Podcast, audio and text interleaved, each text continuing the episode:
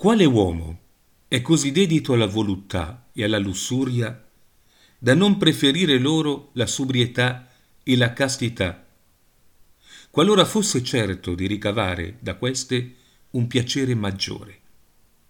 Chi è così ambizioso da non cominciare ad accontentarsi della scarsa considerazione e dell'ultimo posto, qualora, come è vero, sapesse che queste cose sono più amabili di tutte le dignità.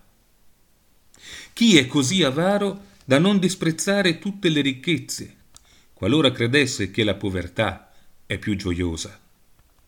Ora Cristo predica invano la leggerezza del suo carico e inutilmente proclama la dolcezza del suo giogo, quando anche quegli stessi che si richiamano al nome cristiano ritengono che il carico del diavolo e il gioco della carne del mondo siano più piacevoli.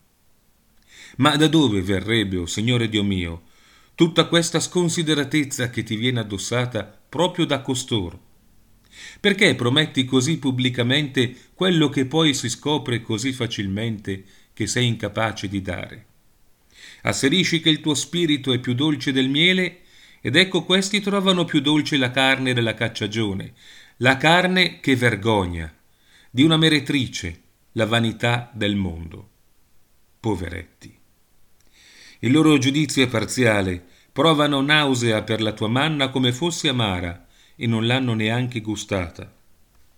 Invece quelli che hanno fatto tutte e due queste esperienze sanno che Dio è verace e che gli uomini sono tutti bugiardi.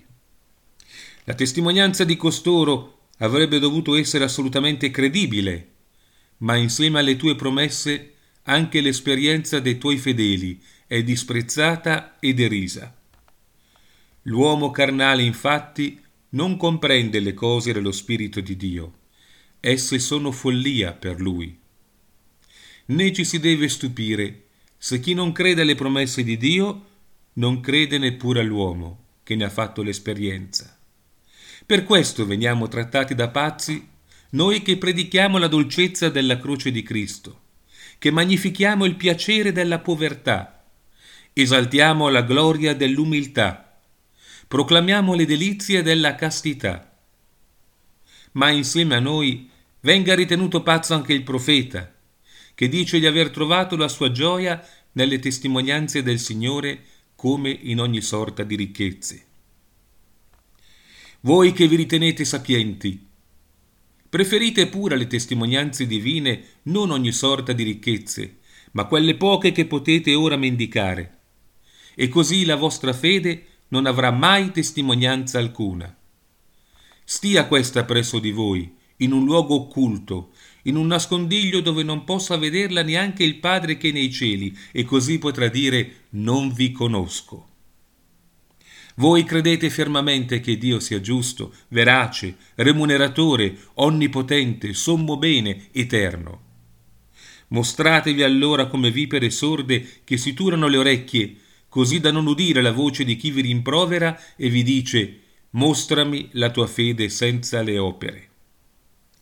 Credere vi costa forse qualcosa? Ma nella via delle testimonianze non entrate, perché questa è ardua, aspra e intransitabile. Poveri e infelici, non avete trovato la via della città dove abitare. Per questo vi perdete in una terra senza vie e non andate lungo la via. Le vie che a voi sembrano buone, che voi ritenete fonte di piacere, non offrono per la verità nessun piacere vero. Vanno a inabissarsi nel profondo dell'inferno.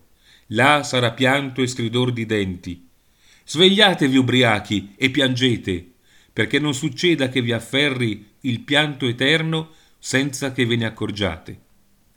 Quando infatti direte pace e sicurezza, allora improvvisamente si abbatterà su di voi la rovina come su una donna incinta e non riuscirete a fuggire, cosa che è proprio giusta, perché ora trascurate consapevolmente l'opportunità che il tempo vi offre di fuggire.